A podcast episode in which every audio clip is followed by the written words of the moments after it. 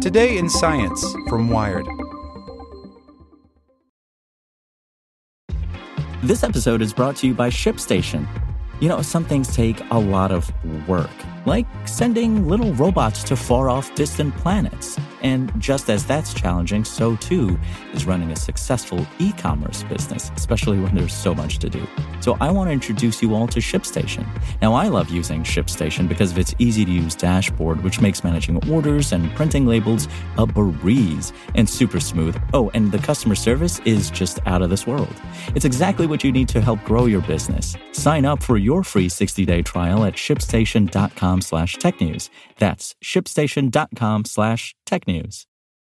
This episode is brought to you by Shopify. Whether you're selling a little or a lot, Shopify helps you do your thing, however you cha-ching. From the launch your online shop stage, all the way to the we just hit a million orders stage. No matter what stage you're in, Shopify's there to help you grow. Sign up for a $1 per month trial period at shopify.com slash special offer, all lowercase. That's shopify.com slash special offer. Today in Science from Wired. Wildfire smoke may carry deadly fungi long distances. Pathogens in soil are a danger for firefighters, but smoke may transport spores that cause valley fever and other infections into cities. By Maryn McKenna. Glowing red skies and bitter ash laden air are increasingly common across much of the U.S. as the warming climate fuels vast wildfires. For years now, researchers have understood that wildfire smoke and the noxious gases and soot particles it carries isn't merely an unpleasant experience that forces people to shut windows and herd children indoors. It's a significant health hazard that not only triggers asthma and breathing problems, but can harm immune systems for years. But new research is revealing that the threat is more complex than previously known, and also more dangerous, if that's possible.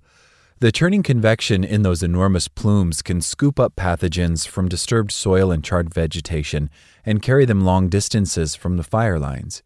Many of those microbes are still living and potentially capable of causing infections.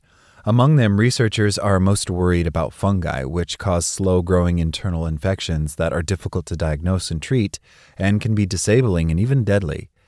That includes the fungal infection valley fever, which lurks in dry western soils, causes a serious illness resembling pneumonia, and is spreading north as the climate warms. Thanks to drones carrying sampling equipment, there is already evidence that smoke plumes are packed with viable bacteria and fungi.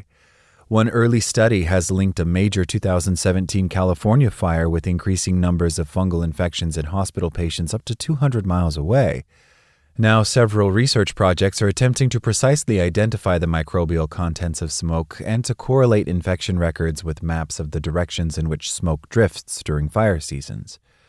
We have found ample bacterial and fungal pathogens that do pose a significant risk, particularly to our immunocompromised patients, cancer chemotherapy patients, people on medications that knock down their immune system because of autoimmune disease, says George R. Thompson a physician and professor at the University of California Davis School of Medicine who specializes in invasive fungal infections. But proving the link to any one patient's illness can be challenging, he points out. These smoke plumes often will go over multiple states.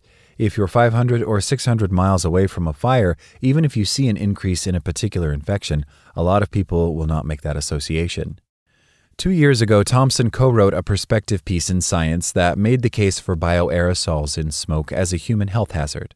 His co author, Leda Kobziar, a wildland fire ecologist and associate professor at the University of Idaho, builds and flies the drones that dive into smoke plumes to harvest whatever microbial matter they contain, a discipline that she has dubbed pyroaerobiology. She has demonstrated that smoke not only contains a dense array of viable bacteria and fungi that can be transported long distances, but also that the types of microbes differ according to the fire's location, rate of combustion, and fuel. Underbrush in a prescribed fire versus building materials and plastics in one that's out of control. We're really just at the forefront of understanding this mechanism that has probably been influencing microbial dispersal and diversity of life for as long as we've had fires, so many hundreds of millions of years, Kobziar says.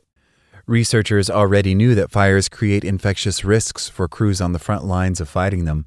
In August, a team from the U.S. Centers for Disease Control and Prevention and the California Department of Public Health, among others, reported that seven crew members who battled a 2021 wildfire developed coughs and chest pain and had trouble breathing.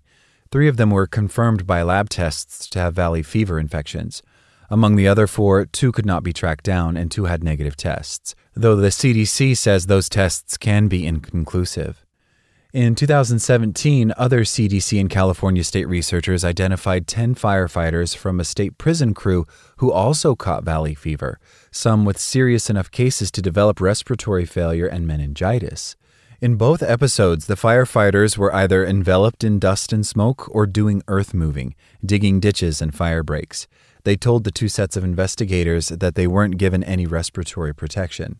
So their infections might have come from spores inhaled in smoke or from dust and dirt containing fungi that were kicked up by their digging.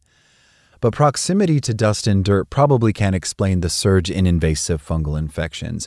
Mold, valley fever, and aspergillosis from a fungus that thrives in decaying vegetation that researchers from federal agencies and the University of California, San Francisco documented in everyday people who were admitted to 22 California hospitals following that fire in 2017. It also can't explain puzzling increases in infections that occur in the same season of fires. According to Naomi Hauser, an infectious disease physician and assistant professor of medicine at UC Davis. During wildfire season, we get patients admitted to the hospital with unusual infections that they shouldn't really be at risk of, she says. They're especially noticeable in burn patients, whose injuries heighten their vulnerability to whatever infections are blowing through. Hauser has set up a monitoring project that places air sampling equipment on the trucks and equipment of regional firefighting departments, and also around the Davis campus and in Sacramento. By comparing the microbes the devices capture, she may be able to narrow down whether similar exposures occur both at the front lines of fires and in cities bathed in smoke, or whether fungal infections in residents arise from local sources instead. Meanwhile, a $1.2 million project based at the University of Florida, run by a team that includes wildfire expert Kobziar and Jason Smith, a University of Florida associate professor who studies forest fungi, is teasing out the contents of smoke and trying to predict the microbial risks it may pose. In one arm of the study, epidemiologists will map plumes from California wildfires between 2017 and 2020 and overlay them with digitized medical records from the California arm of the Kaiser Permanente health system. Because it operates both hospitals and clinics and also has a research division and a medical school, Kaiser is able to collect data about its millions of members in a way that is unusual in the patchwork U.S. healthcare system. Its comprehensive records of visits, diagnoses, and treatments are a rich resource for researchers. About 180,000 Kaiser patients are diagnosed with some form of fungal infection every year, says Stephen Van Den Eeden, a senior epidemiologist in Kaiser's research division. Most of those infections are likely to be minor everyday skin problems or the invasive infections expected in severely immunocompromised people. But some of the records may reveal fungal infections that can plausibly be associated with smoke plumes wafting over the places where those patients live. If the layers line up, smoke direction, residence, and diagnosis, that will trigger further inquiries about how far fungal spores might have been transported and which underlying conditions made people most vulnerable. Every study leads to 10 others, Van Den Eeden says. But the basic thing is do we see any signal at all that represents an association? At minimum, confirming a fungal hazard from wildfires could lead to recommendations that vulnerable people take extra protective measures on smoky days.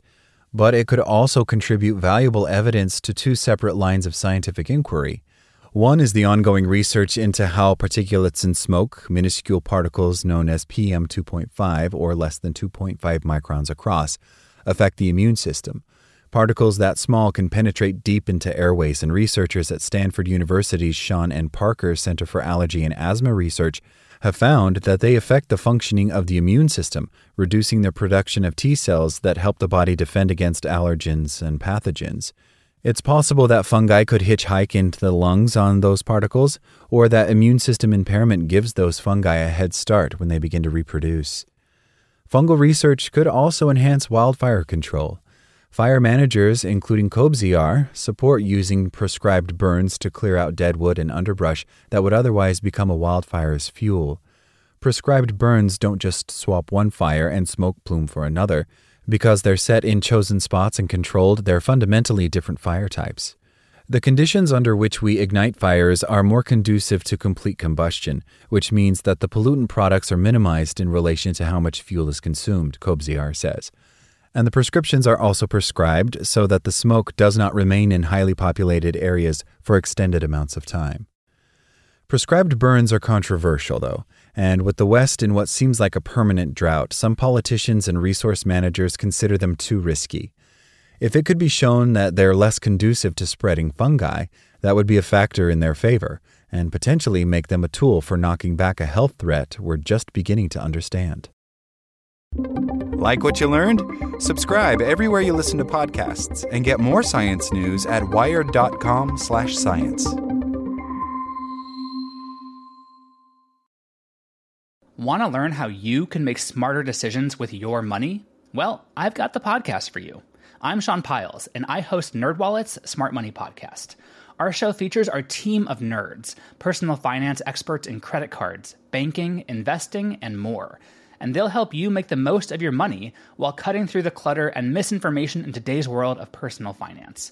You'll get clarity on strategies to help you build your wealth, invest wisely, shop for financial products, and plan for major life events.